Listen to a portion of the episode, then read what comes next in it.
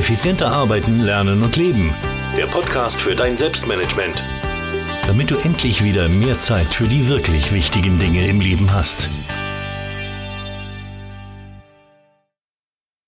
Hallo und ein herzliches Willkommen zur 264. Podcast-Folge. Mein Name ist Thomas Mangold und ich freue mich sehr, dass du mir auch diese Woche wieder dein Ohr leist. Zehn E-Mail-Regeln, die vor allem für Unternehmen für eine effizientere Kommunikation sorgen oder besser gesagt in Unternehmen für eine effizientere Kommunikation sorgen. Es geht heute um die sogenannten firmeninternen E-Mails. Aber selbst wenn du sagst, ne, ich bin kein Unternehmer, ich kann das ohnehin nicht beeinflussen, vielleicht kannst du es in deinem Team beeinflussen und wenn du auch da sagst, nein, da kann ich wirklich nichts beeinflussen, dann werden sicherlich unter diesen zehn Regeln auch Dinge sein, die du beruflich nutzen kannst, die du privat nutzen kannst, auch wenn es nicht das ganze Unternehmen nutzt.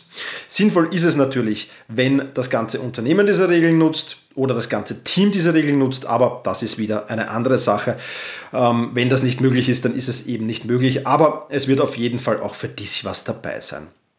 Bevor ich auf das Thema E-Mail-Regeln eingehe, heute das letzte Mal in diesem Jahr äh, noch der Aufruf. Ich habe noch äh, zwei Termine, sind es glaube ich noch frei, äh, die, wo ich Inhouse-Seminare geben könnte. Also wenn du Lust hast, wenn du sagst, na, meine Mitarbeiter, die sind nicht ganz so produktiv, effizient, effektiv, wie ich mir das vorstelle. Thomas, komm doch ins Unternehmen und plauder ein wenig über Zeitmanagement, Selbstmanagement, Produktivität, Effizienz, Effektivität, dann mache ich das sehr, sehr gerne. Wenn du daran Interesse hast, hast. Das kann in Form von einer Keynote bei einer Veranstaltung sein. Das kann in Form äh, von einem Workshop sein, das kann in Form von einem kürzeren Vortrag sein. Ähm, wie auch immer du das gerne hättest, das können wir uns alles ausmachen. Wenn du daran näher interessiert bist, dass ich da mal bei dir vorbeikomme, dann schreib einfach eine E-Mail an team thomas-mangold.com. Schreibe die E-Mail einfach rein, kurz rein, wann das ungefähr sein sollte und ähm, ja, wie du, wie du dir das vorstellst, was du gerne hättest, Workshop, Keynote, Vortrag und ähm, ja, wie lange das Ganze laufen sollte, beziehungsweise welche um welche Themen es dann gehen sollte und wir vereinbaren ein Telefongespräch dann, wo wir alles genauer bequatschen. Also, wenn du daran Interesse hast, team at thomas-mangold.com, schreib mir eine E-Mail und am besten schreibst du die E-Mail schon, indem du die folgenden 10 E-Mail-Regeln, die ich dir hier jetzt gleich vorstellen werde, ein wenig beachtest. Ich muss ja ehrlich gestehen, ich bin generell kein großer Fan von firmeninternen E-Mails. Meiner Meinung nach gibt es da bessere Möglichkeiten, wie zum Beispiel Slack, das ein Kommunikationstool ist. Ähm, aber wie gesagt, das ist persönlicher Geschmack, das äh, muss jetzt nicht auf jeden zutreffen und ich weiß es, dass es in vielen, vielen Firmen einfach zur Firmenkultur gehört, sich firmenintern auch E-Mails zu senden. Und das ist jetzt da nichts, was ich, wo ich sage, oh mein Gott, das darf man auf gar keinen Fall. Ich sage nur, es gibt elegantere und meiner Meinung nach bessere Möglichkeiten. Aber wenn schon firmeninterne E-Mails, dann würde ich diese zehn Regeln hier, die ich dir jetzt bringen will, auf jeden Fall ja, unter die Lupe nehmen genauer, schauen, passt das zu meinem Unternehmen, passt das auch zu meiner Firmenkultur oder zu unserer Firmenkultur und dann kannst du das entweder im ganzen Unternehmen implementieren oder natürlich auch nur in deinem Team implementieren. Wenn du jetzt nicht der CEO des Unternehmens bist, sondern äh, vielleicht nur Teamleiter, oder was heißt nur, ja, also vielleicht Teamleiter, dann ähm, ja, auf jeden Fall auch spannend für kleinere Teams, weil es das Leben einfach viel, viel einfacher macht. Also, hören wir auf mit dem Vorgeplänkel, starten wir gleich zur E-Mail-Regel Nummer 1 und die lautet eine E-Mail, ein Thema. Ich bin mir sicher, du kennst diese E-Mails, da steht dann oben im Betreff äh, Projekt A, kurze Info und dann geht es da drin um Projekt A, B, C, vielleicht sogar noch, was die Frau Meier da wieder gestern gesagt hat und dann sind noch ein paar andere Informationen zum Meeting und zu sonst irgendwas in dieser E-Mail drinnen. Ja. Daraus ergeben sich dann zwei Probleme. Erstes Problem, wie findest du diese Informationen wieder? Wenn der Betreff ein vollkommen anderer ist. Ja, also wenn du jetzt da, äh, was zum, zum Meeting suchst, äh, von dem auch da die Rede war, äh, und der Betreff ist aber Projekt A, was gar nichts mit dem Meeting zu tun hat, dann wird es schwierig, diese Information im Nachgang wieder zu finden. Das ist Problem Nummer eins. Und äh, Problem Nummer zwei ist, unter welchem Kunden oder welchem Projekt legst du diese E-Mail ab?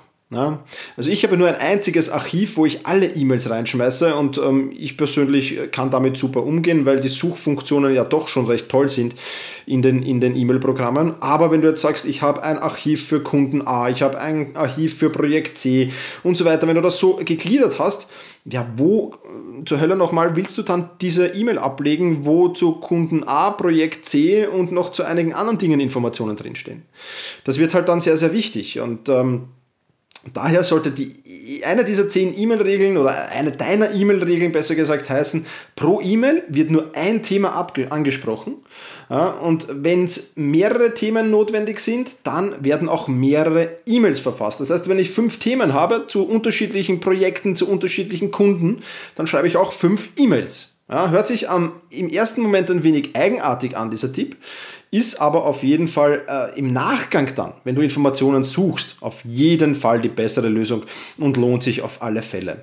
Kleiner Bonustipp, wenn du, wenn du externe Mails bekommst, wo eben das drinnen steht, äh, zu Projekt A, zu Projekt C und vielleicht noch zu Projekt Z was, dann kannst du das auch so machen, dass du jeweils den Betreff änderst und dir die E-Mails nochmal sendest. Einfach mit dem entsprechenden Betreff am Text brauchst du gar nichts ändern und auch dann findest du das sehr, sehr schnell. Aber E-Mail-Regel Nummer eins für mich ganz, ganz wichtig, eine E-Mail, ein Thema. E-Mail-Regel Nummer zwei, verwende einen aussagekräftigen Betreff. Wirst du dir jetzt vielleicht denken, na logisch, aussagekräftiger Betreff ist ja wichtig. Ja, aber leider Gottes machen das die wenigstens. Da ähm, reichen oft schon sich mal fünf Sekunden vielleicht Gedanken zu machen zum Betreff und dann hat man schon einen aussagekräftigen meistens. Ähm, ja, vielfach sind das, sind das nur kurze, kurze Info. Ja, also der Betreff kurze Info. Was, was soll ich mit diesem Betreff zum Beispiel anfangen, wenn ich, den kurz, wenn ich nur kurz meine E-Mail screene?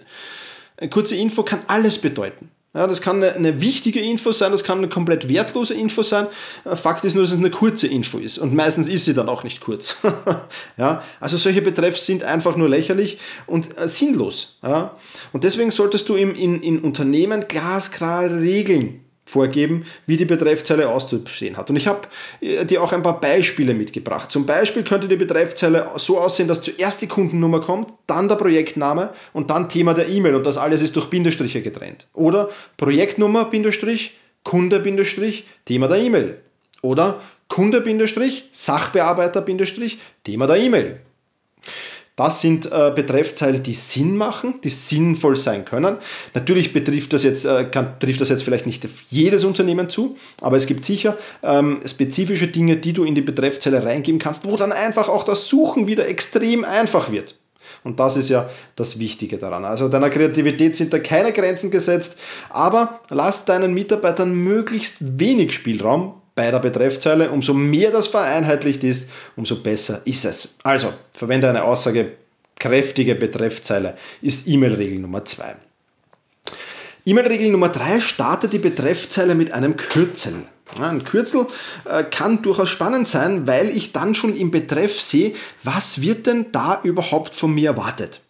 Ich will dir hierzu ein paar Beispiele geben. Das Kürzel AR zum Beispiel, wenn das ganz vorne im Betreff steht. AR heißt nichts anderes als in Englisch Action Required, also Reaktion erforderlich. Das heißt, du weißt schon mit dem ersten Blick auf die Betreffzeile, du musst die E-Mail noch gar nicht geöffnet haben. Aha, okay, der Absender erwartet da von mir eine Entscheidung oder erwartet da von mir zumindest eine Antwort. Dann könnte es noch das Kürzel geben äh, FYI, ja, for your interest zu deiner Information. Ähm, diese E-Mail, da weiß man, die dient lediglich der Information. Eine Antwort darauf ist nicht erforderlich, aber ich sollte sie mir schon durchlesen. Ja, oder ähnliches Kürzel JTR, just to read, nur zu lesen, aber keine Information erforderlich. Ähm, die Informationen darin sind zwar wichtig, aber es, man braucht jetzt nicht antworten irgendwie oder eine Entscheidung treffen oder seinen Senf dazugeben. Oder das Kürzel SR, Security Reasons. Einfach zur Absicherung. Ich sende dir diese E-Mails nur zu meiner eigenen Absicherung, meistens vermutlich im CC äh, drin oder im BCC drinnen. Bitte speichere diese E-Mails für den Bedarfsfall ab. Ja, SR. Und ich weiß schon, die brauche ich nicht mal lesen, die muss ich nur abspeichern, weil das ist jetzt nur eine Sicherheitsmaßnahme. Oder DP, ja, Date Proposed, Terminvorschlag, dann weiß ich, in dieser E-Mail befindet sich ein Terminvorschlag und auf diese E-Mail sollte ich auch reagieren. Zusätzlich kannst du dann noch das Ganze mit Zahlen versehen. Also wenn du zum Beispiel AR-2 äh, hinschreibst, dann könnte das bedeuten Action required binnen zwei Tagen. Also ich erwarte eine Antwort von dir binnen zwei Tagen. Ich würde aber sehr, sehr vorsichtig damit sein und das jetzt nicht zu sehr äh, da in, in, in, in, in, in ja, zu, zu, zu sehr verkomplizieren einfach, ähm, sondern das relativ einfach gestalten. Ich würde auch nicht zu viele dieser Kürzel verwenden, aber wenn du da drei, vier Kürzel hast, dann weißt du auf einen Blick auf deine E-Mails schon, aha, das hat es geschlagen, das habe ich zu tun und brauchst da dich nicht großartig erst einlesen oder erstmal reinlesen und erst dann nimmst du erst nach, nach drei Minuten E-Mail lesen, nimmst du erst wahr, dass der dir die nur eigentlich geschickt hat, dass er sich absichern wollte. Du hättest das gar nicht lesen brauchen. Also da kann man einfach wertvolle Zeit sparen. Mit dieser dritten E-Mail-Regel starte die Betreffzeile mit einem Kürzel. E-Mail-Regel Nummer 4, das CC-Feld. Das berühmt, berüchtigte und meistens auch verhasste CC-Feld. Falls du nicht weißt, was das CC-Feld ist, das ist das Copy-Feld, also die äh, Teilnehmer, die da drin stehen, bekommen die E-Mail auch. Also nicht nur die, die an, an, den jeweiligen Absender gehen die, oder an den jeweiligen Empfänger, sondern auch an alle, die in diesem CC-Feld drinnen stehen. Und jetzt habe ich in den unterschiedlichsten Firmen, in denen ich war, unterschiedlichste Maßnahmen äh, erlebt, wie man dieser CC-Feld Hysterie her wird. Ja, von, von Verbot, das CC-Feld zu verwenden, dann lediglich zur Absicherung. Ähm, die Informationen, die darin gelesen stehen, brauchen nicht gelesen werden, müssen gelesen werden, bla bla bla. Fakt ist auf jeden Fall, das CC-Feld wird mittlerweile schamlos ausgenutzt und trägt sicherlich dazu bei, dass wir mit einer E-Mail-Flut vielfach in den Unternehmen belastet sind. Ich kann dir empfehlen, das CC-Feld nur so selten wie möglich zu nutzen und ganz klar zu definieren. Wenn ich eine E-Mail bekomme, in der ich nicht als Empfänger tituliert bin, sondern nur im CC-Feld stehe, was muss ich dann mit dieser E-Mail tun? Ja? Sind das nur Informationen, die ich im CC bekommen habe, aber nicht lesen brauche? Oder sind das sehr wohl Informationen, die wichtig auch für mich sind und die ich lesen muss?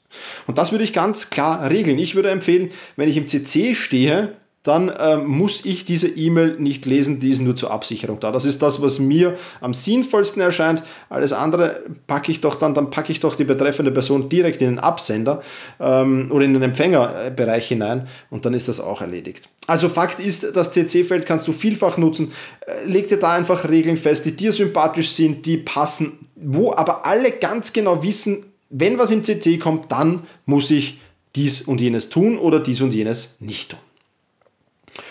E-Mail-Regel Nummer 5. Allen Antworten ist verboten. Und wenn du mich kennst, dann weißt du, dass ich sehr, sehr selten das Wort verboten in den Mund nehme. Aber in diesem Fall nehme ich es in den Mund. Ja, es gibt für mich nur eine einzige Ausnahme, zu der komme ich gleich, aber nicht einmal das ist eigentlich eine Ausnahme. Aber dieses allen Antwortenfeld ist ein unglaublich nervendes. Ja, da kriegst du eine Einladung zu dem Meeting, wo drin steht, bitte gib Bescheid, ob du kommst und allen antworten, ja, ich komme.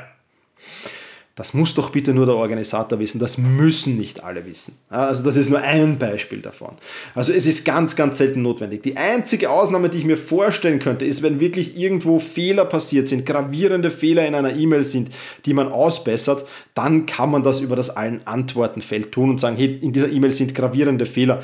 Bitte, das ist anders, das ist nicht so, da müssen wir aufpassen. Das ist das Einzige, wo ich mir dieses, dieses allen Antworten vorstellen kann. Aber selbst da ist die elegantere Methode, dass ich zum Telefon Telefonhörer greife, dem Versender dieser E-Mail anrufe und sage, mein Freund, du hast da einige Fehler gemacht, bitte korrigier die und sende das erneut aus. Ja, also das ist bei weitem die, Beant äh, die, die, die elegantere Methode. Ähm, also E-Mail-Regel Nummer 5, und das sage ich klipp und klar, das allen Antwortenfeld ist verboten. E-Mail-Regel Nummer 6, die persönliche Anrede und die Grußformel am Ende. Da gibt es jetzt natürlich unterschiedliche Firmenkulturen. Ich habe es erst unlängst gelesen, ich weiß es auch nicht, ob es stimmt, aber in Facebook wird sowohl bei firmeninternen Mails wohlgemerkt, wird die Anrede weggelassen und wird die Grußformel weggelassen. Äh, und das wird nicht als Unhöflichkeit empfunden, sondern das ist dort einfach Firmenkultur. Und der Grund, warum man nicht schreibt, lieber Herr Doktor, Professor, äh, bla bla bla, ähm, oder lieber Franz. Ja? Und warum man nicht schreibt, äh, liebe Grüße oder mit freundlichen Grüßen und so weiter und so fort, wenn das nicht eh ohnehin schon dann in, in, in der automatischen Signatur steht, das weiß ich schon. Ähm, aber warum macht Facebook das? Ganz klar, aus Zeitersparnis. Ja.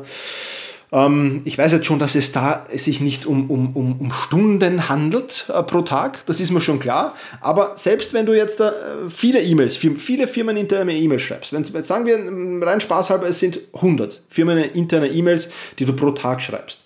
Und wenn du bei jeder E-Mail nur da, dass du die Anrede und die Grußformel weglässt, fünf Sekunden sparst, dann wären das acht Minuten pro Tag, die du dir sparst. Und auf eine Woche aufgerechnet wären das schon 40 Minuten. Und auf einen Monat aus, aufgerechnet wären es schon 2 Stunden 40 Minuten. Und ich könnte es jetzt noch auf äh, ein Jahr aufrechnen oder auf die äh, Lebensarbeitszeit aufrechnen, aber das habe ich äh, jetzt nicht getan. Ähm, du kannst also, du weißt oder du verstehst jetzt, worauf ich da hinaus will. Ähm, und wenn du Unternehmer bist, dann solltest du dir mal ähm, ja, sehr, sehr genau nachrechnen. 2 Stunden und 40 Minuten pro Monat mal 100 Mitarbeiter mal Lohnkosten pro Stunde pro Mitarbeiter und dir diese Zahl dann mal genüsslich ansehen. Und ich bin mir sicher, die wird dann schnell, schnell übel. Kann ich mir zumindest gut vorstellen. Ja, also die Anrede und die Grußformel muss dir dabei sein. Ist das jetzt wirklich ein Höflichkeitsfaktor? Oder sagt man, okay, man nimmt sowieso an, dass jeder grüßt am Anfang. Wir lassen es einfach weg und fühlen uns gegrüßt. Ist natürlich größtenteils Firmenkultur, keine Frage. Macht aber durchaus Sinn, das zu überlegen. Also E-Mail Regel Nummer 6, wie willst du mit der Anrede oder mit der Grußformel umgehen? E-Mail-Regel Nummer 7. Inhalt kurz und bündig oder mit drei Bullet Points. Eine E-Mail sollte prinzipiell meiner Meinung nach nie mehr als 10 Sätze haben. Und ähm, wenn sie mehr als diese 10 Sätze hat, dann muss sie auf alle Fälle drei Bullet Points haben, in der ganz oben in der E-Mail beschrieben ist, um was geht es in dieser E-Mail in drei ganz kurzen Sätzen. Das ist meiner Meinung nach äh, ganz, ganz eminent notwendig. So kann sich jeder Mitarbeiter oder jeder E-Mail-Empfänger ein Bild machen davon, ist diese Information für mich relevant, ist diese Information für mich nicht relevant äh, und kann so sich sehr, sehr viel Zeit ersparen. Also alles, was länger ist als zehn Sätze, gehört meiner Meinung nach in kurzen Bullet Points zusammengefasst. Das müssen jetzt um Gottes Willen nicht drei sein, es können gerne auch nur zwei sein oder können gerne auch vier sein, wenn es Sinn macht, ähm, aber auf jeden Fall gehören gar Bullet Points hin. Das ist ein Tipp, wo du dir jetzt vielleicht denkst, naja, der ist, der ist relativ unscheinbar, aber auch da ist sehr, sehr viel Zeitersparnis drin, wenn ich nicht alles einmal zwei Absätze lesen muss, um was geht's und dann muss ich vielleicht noch nach unten scrollen, weil unten weiter könnten ja noch wichtige Informationen warten, die ich auch wissen muss. Und irgendwann ist da für mich eigentlich nur relevant die letzten zwei Sätze und die restlichen 30 Sätze davor waren irrelevant, ja, dann erspare ich mir da schon viel Zeit, wenn ich das unterlassen kann, wenn ich das ganz klar an den Bullet Points oben in der E-Mail sehe. Also, E-Mail-Regel Nummer 7, kurz und bündig oder drei Bullet Points. Ähnliche Regel ist E-Mail-Regel Nummer 8, die kannst du auch verwenden äh, und zwar in E-Mails, in firmeninternen E-Mails herrscht Scroll-Verbot. Scrollen, also nach unten oder nach oben, scrollen. Ähm, in der Kürze liegt die Würze, sage ich jetzt mal. Und äh, wenn die E-Mails zu lange werden, dann solltest du dir überlegen, ist das der richtige Kommunikationsweg? Heißt jetzt natürlich nicht, dass es keine E-Mails geben darf, die länger sind und wo man nicht scrollen darf. Man sollte sich nur vorher gut überlegen. Ja, weil wenn ich einer einzigen Person eine, eine achtseitige E-Mail schreibe, dann werde ich wahrscheinlich besser dran sein, wenn ich zum Telefonhörer greife und diese Person anrufe. Wenn ich natürlich diese acht Seiten Information an 200 Mitarbeiter senden muss, wird es keinen Sinn machen, die 200 anzurufen, dann werde ich eine E-Mail schreiben. Vielleicht macht es aber Sinn, eine Sprachnachricht äh, daraus zu machen. Vielleicht macht es Sinn, das Ganze irgendwie anders zu kommunizieren. Muss man sich dann halt überlegen. Aber auf jeden Fall eine sehr, sehr wichtige Sache zu überlegen, wenn meine E-Mails zu lange werden, ist das dann äh, wirklich äh, sinnvoll, den Kommunikationskanal E-Mail zu wählen. Also Scrollverbot oder Scroll-Empfehlung, nennen wir es besser Scroll-Empfehlung, äh, bei den E-Mail-Regeln einführen. Das ist Regel Nummer 8. E-Mail-Regel Nummer 9 betrifft die Anhänge. Ja, und da müssen wir zunächst einmal bedenken, und das machen leider gerade sehr, sehr wenige, dass ja ein Großteil der E-Mails gar nicht mehr am Computer gelesen wird. Viele E-Mails werden schon mobil abgerufen als über das Smartphone und da muss man dann wieder bedenken, dass spezielle Dateiformate wie zum Beispiel PowerPoint da möglicherweise nicht wirklich sinnvoll dargestellt werden, extrem verzerrt dargestellt werden oder die, die Dateien von Spezialprogrammen am Smartphone gar nicht äh, irgendwie ab, abgerufen werden können. Deswegen, wenn es irgendwie möglich ist, empfehle ich immer, Dateianhang sollte immer eine PDF-Datei sein und nicht irgendwas anderes. Also es ist ja jetzt nicht viel Arbeit, das von einer Word-Datei in eine PDF-Datei umzuwandeln zum Beispiel oder eine PowerPoint in eine PDF-Datei umzuwandeln. Das sind ja zwei, drei Klicks und das sollte auf alle Fälle möglich sein, damit eben auch mobile Nutzer da was tun können. Und ja, was du bei Anhängern noch bedenken darfst, ist natürlich, ähm, wie groß sollen die Dateien sein, die da maximal angehängt werden dürfen und was passiert, wenn irgendwelche größeren Dateien sind, werden die dann über eine Dropbox, über, über Google Drive oder über einen firmeninternen Server abgelegt und verlinkt. All das macht natürlich auch Sinn, um den eigenen E-Mail-Server da nicht vollkommen zu verstopfen. Und E-Mail-Regel Nummer 10 ist, wähle eine aussagekräftige Signatur. Jetzt denkst du dir vielleicht, wozu um Gottes Willen brauche ich eigentlich bei firmeninternen E-Mails überhaupt eine Signatur? Ähm, und ähm, ja, ich würde das generell erstens mal trennen. Eine Signatur für externe E-Mails und eine Signatur für interne E-Mails. Weil mit Signaturen kannst du sehr, sehr schön Rückfragen minimieren. Ja, und Rückfragen kosten wieder Zeit, musst wieder eine E-Mail zurückschreiben, E-Mail Ping-Pong entsteht vielleicht und das ist alles andere nicht gut. Also was könnten jetzt bei firmeninternen E-Mails wohlgemerkt, für spannende Informationen in dieser Signatur stehen. Ja, da könnte zum Beispiel stehen, in welchem Büro im Haus ich mich überhaupt verstecke.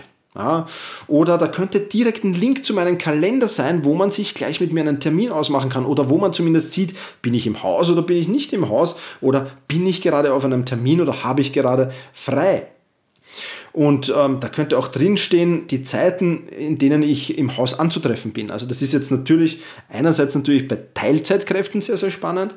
Andererseits aber natürlich auch, wenn ich, wenn ich viel äh, auch externe Termine habe, bin ich überall im Haus und wann bin ich im Haus? Vielleicht sind das ja regelmäßige Zeiten. Da genügt dann auch zum Beispiel die Durchwahl äh, und nicht die gesamte Telefonnummer, die Organisationseinheit, in der ich im Unternehmen arbeite und so weiter und so fort. Du siehst also, da gibt es viele, viele Ideen, die du da umsetzen kannst mit diesen E-Mails und in dieser E-Mail-Signatur. Genau, das war Regel Nummer 10. Ähm, ja, und damit kommen wir zu einem weiteren wichtigen Punkt, nämlich wie implementierst du das in deinem Unternehmen? Und aus oftmaliger Erfahrung weiß ich, dass die Einführung solcher E-Mail-Regeln im Unternehmen nicht immer ganz einfach ist. Erstens hat man Mitarbeiter, das haben wir doch schon immer so gemacht. Das müssen wir doch jetzt nicht ändern. Ja, da gibt es immer diese Mitarbeiter. Ähm, aber prinzipiell gilt es zwei Regeln zu beachten. Erstens mal, wenn du Führungskraft bist, dann hast du Vorbildfunktion. Und in Hand dieser Vorbildfunktion heißt, du musst dich zu 100% an die E-Mail-Regeln, die du vorgibst, halten. Wenn du E-Mails versendest, wo du dich nicht dran hältst, warum sollen es dann deine Mitarbeiter tun? Also das ist der erste ganz, ganz wichtige Schritt. Und der zweite ganz, ganz wichtige Schritt ist, Verstoß gegen die E-Mail-Regel bedeutet E-Mail zurück an den Absender. Und zwar mit den einfachen Worten, diese E-Mail entspricht nicht unseren firmeninternen Regeln, bitte sende sie mir korrekt wieder. Hört sich jetzt am Anfang natürlich nach Arbeit an und klar ist jetzt für dich Arbeit, du musst diesen blöden Satz zurückschreiben, die müssen die E-Mail nochmal formulieren, kostet am Anfang Zeit, aber glaub mir eins, wenn du das paar Tage durchziehst, meistens reichen zwei, drei Tage, bekommst du nur noch E-Mails, die sich genau an die Regeln halten. Und dann ist es erledigt, dann ist es vorbei und dann passt das und dann hast du das implementiert. Also das ist das, was ich dir mit auf den Weg geben kann. Ja, Fazit für dein Selbstmanagement. Passe diese 10 E-Mail-Regeln einfach an deine Bedürfnisse an. Um Gottes Willen, übernimm sie nicht alles, wenn es nicht deiner Firmenkultur entspricht, auf die andere wieder zu verzichten, dann übernimm das jetzt nicht oder wenn es den Firmenwerten nicht entspricht, sondern mach es weiterhin so, wie du es gemacht hast. Ähm, pass das an deine Bedürfnisse, an die Bedürfnisse deines Unternehmens, an denen deiner Mitarbeiter ein wenig an. Arbeite, erarbeite diese Regeln vielleicht auch äh, mit deinen Mitarbeitern und ja, dann wirst du sehr, sehr schnell sehr, sehr viel effizienter sein und nicht nur du, sondern ein ganzes Unternehmen oder dein ganzes Team und das bringt natürlich langfristig enorme Vorteile. Ja, und diese E-Mail-Regeln zu erarbeiten, das ist zum Beispiel auch Teil des E-Mail-Workshops, ein Teil meines großen Workshops. Da geht es auch ums Thema E-Mail, Mindset mit E-Mails und vieles, vieles mehr, unter anderem auch um diese 10 E-Mail-Regeln. Ich habe es ja am Anfang des Podcasts schon erwähnt, ich will dich jetzt nochmal dran äh, erinnern. Also, wenn du Interesse hast an einem Inhouse-Seminar mit mir, an einem Inhouse-Workshop, an einem Vortrag, an einer Keynote, dann schicke eine E-Mail an team.thomas-mangold.com. Das soll es für die heutige Podcast-Folge gewesen sein. Vielen Dank fürs Zuhören. Mach's gut und jetzt habe ich noch vergessen, dir zu verraten, was nächste Woche kommt. Nächste Woche kommt ein ganz, ganz spannendes Buch auf dich zu. Lass dich überraschen. Also, in diesem Sinne, mach's gut und genieße deinen Tag.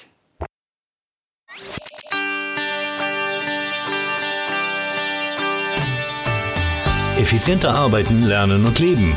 Der Podcast für dein Selbstmanagement. Damit du endlich wieder mehr Zeit für die wirklich wichtigen Dinge im Leben hast.